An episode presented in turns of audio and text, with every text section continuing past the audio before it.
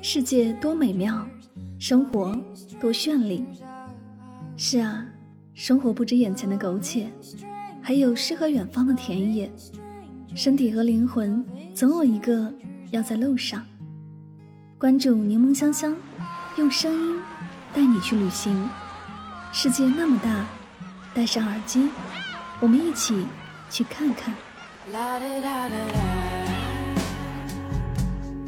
啦啦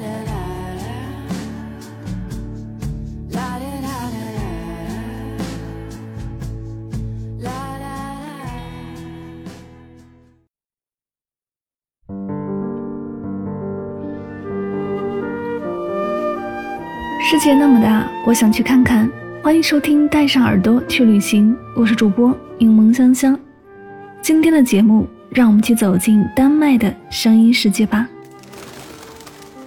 我们平常对于丹麦的印象是来自丹麦作家安徒生的童话，这里是《海的女儿》《丑小鸭》《豌豆公主》《卖火车的小女孩》的诞生之地，是许多人心中的童话王国。印象中最深刻的是丹麦蓝罐曲奇，就像是丹麦的代名词一样，想到它就能想到丹麦。小确幸和极简生活也成为许多人追溯的一种生活态度与方式。哥本哈根作为丹麦的首都，曾被联合国评为最适合生活的城市，年度旅行榜单中，哥本哈根位居榜首。好像再多的形容词也不能完整表达出哥本哈根的千分之一美。只有真正来了这里，才会明白，为什么它能成为这么多人心中的最佳生活与旅行城市。既然到了哥本哈根，就一定要亲眼看看在各种游记中出镜率最高的彩色码头——新港。历史悠久的新港可以算是哥本哈根的城市名片了。翻开任何一本关于哥本哈根的观光指南，一定都会看到新港的景色。虽然名字带着“新”字。这里早已有三百三十多年的历史。小美人鱼像位于丹麦的哥本哈根市中心东北部的长堤公园内，是丹麦雕刻家以安徒生童话《海的女儿》为蓝本铸造的。头像一九一三年在长堤公园落成，至今已有上百年的历史，是一座世界闻名的铜像，也是哥本哈根的标志，因此吸引着无数的游客。小美人鱼像只有一点五米高，相当于一个十多岁小孩的高度。眼看这个人身鱼尾的美人鱼坐在一块巨大的岩石上，恬静娴雅，悠闲自得。如果走近看，美人鱼却是一个神情忧伤的少女。游客来此可以细细观察美人鱼的表情特征。丹麦国家博物馆的前身是一个富商的官邸，后来成为历代丹麦皇储居住的地方。这里收藏了自1650年以来皇家宝库的藏品，以及和丹麦文化相关的史料，也是丹麦规模最大的博物馆。来到丹麦首都哥本哈根，人们总想去看一看小美人鱼铜像。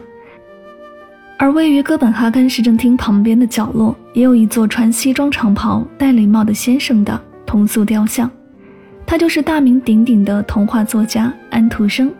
小美人鱼的故事，《海的女儿》的创作者安徒生，一八零五年出生于丹麦，一生写过《海的女儿》《卖火柴的小女孩》《丑小鸭》等一百五十篇不朽的童话故事，为世界上千万儿童编织了美丽的童年，被誉为现代童话之父。这尊约三米高的铜像坐落在人潮熙攘的大街旁，安徒生穿着西装长袍，戴着礼帽。嘴角微微带着笑意，向左仰头望着天空。塑像背后就是哥本哈根市政厅，马路对面不远处则是去弗里公园。每天都有不少路过的游客会抬起头瞻仰大师的面容，与其拍照留念。哥本哈根小而精致，市中心几座著名的城堡，散步半小时就能到。但这似乎也更是它的独特奇妙之处。把一座座的童话都缩放在你的步行范围之内，让你可以一步步去感受和品味。安徒生的故乡欧登塞，童话中的城堡跃然出现在眼前，田园牧歌般的生活宁静优美。普若走进魔法的大门，一步跨进了隐士的童话世界。安徒生的故乡位于丹麦第二大岛飞鹰岛上的古老城市欧登塞，在这里循着安徒生的足迹回到19世纪，让童话照进现实。1805年4月2日，安徒生在这座古朴典雅的北欧小城欧登塞出生。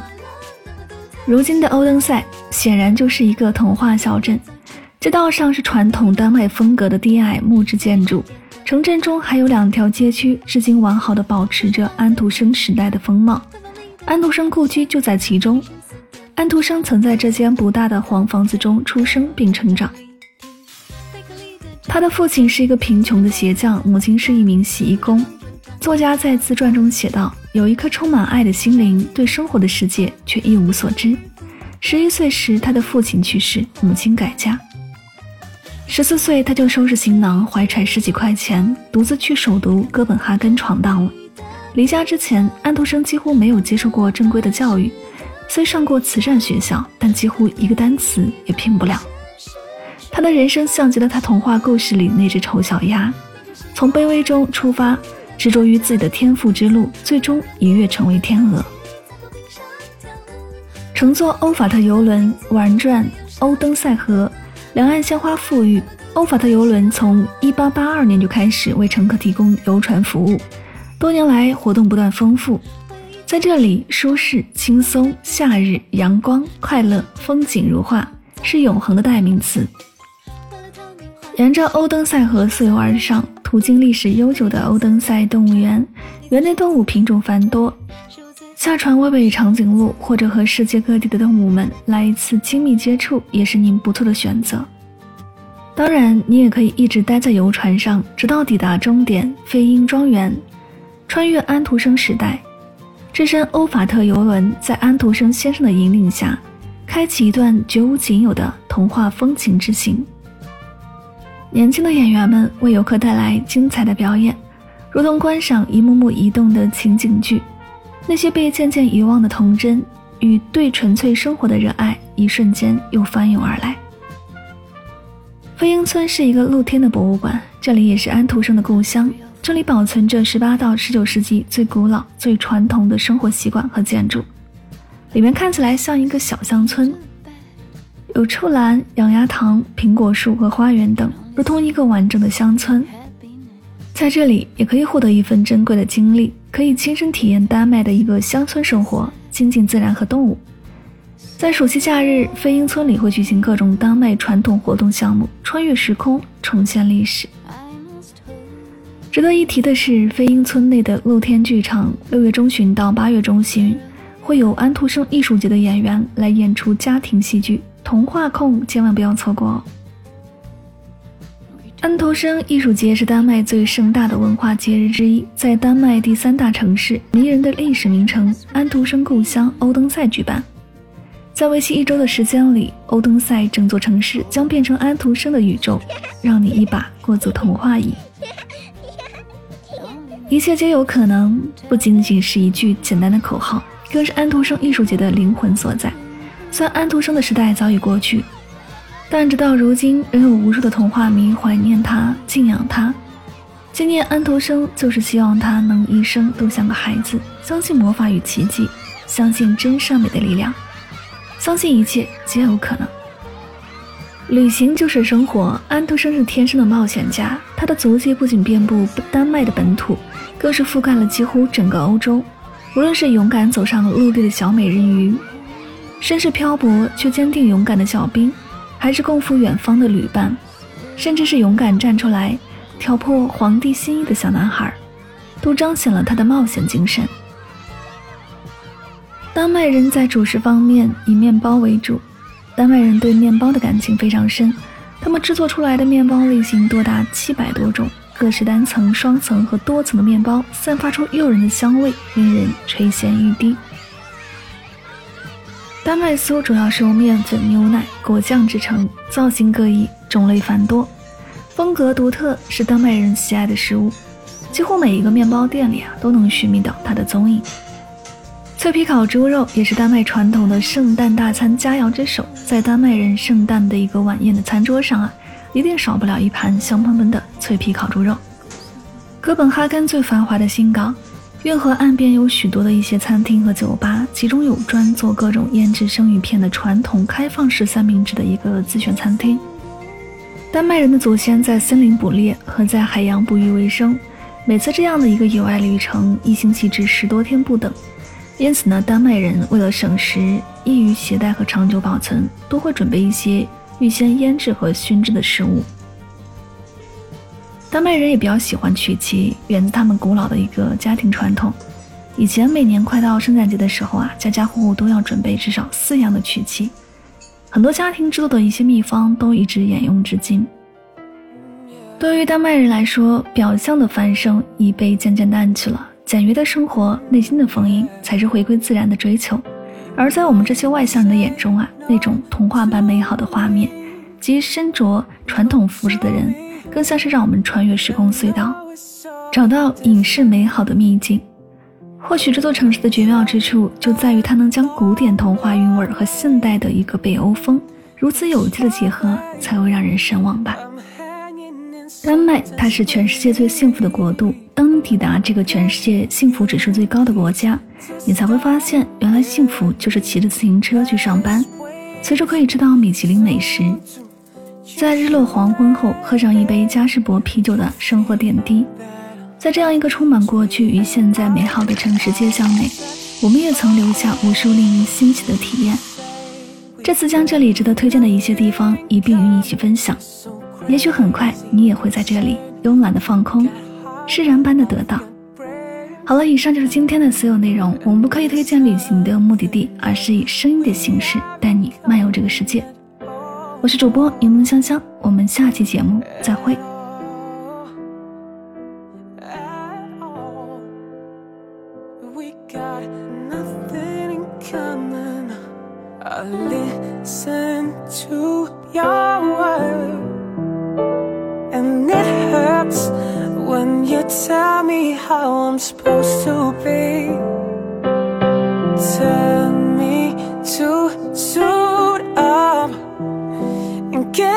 Job.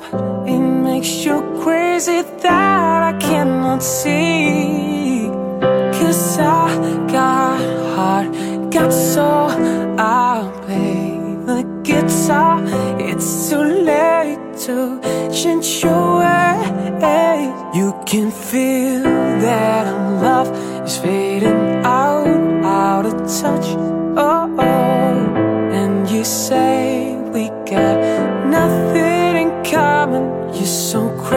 crazy, I'm saying You've got heart,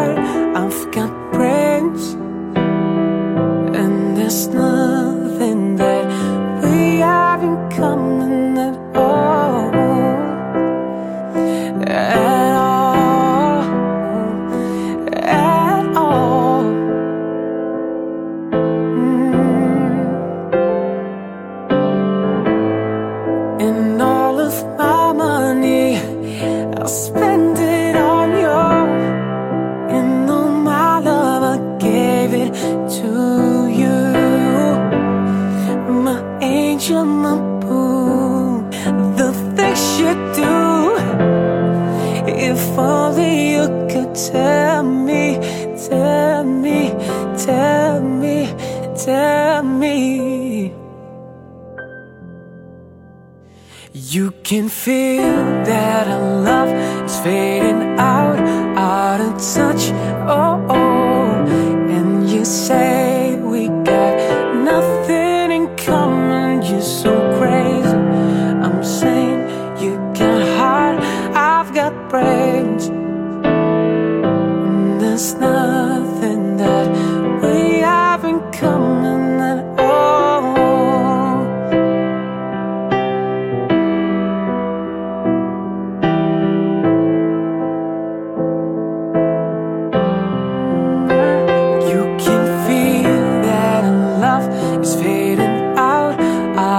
touch. Oh, oh, and you say we got nothing.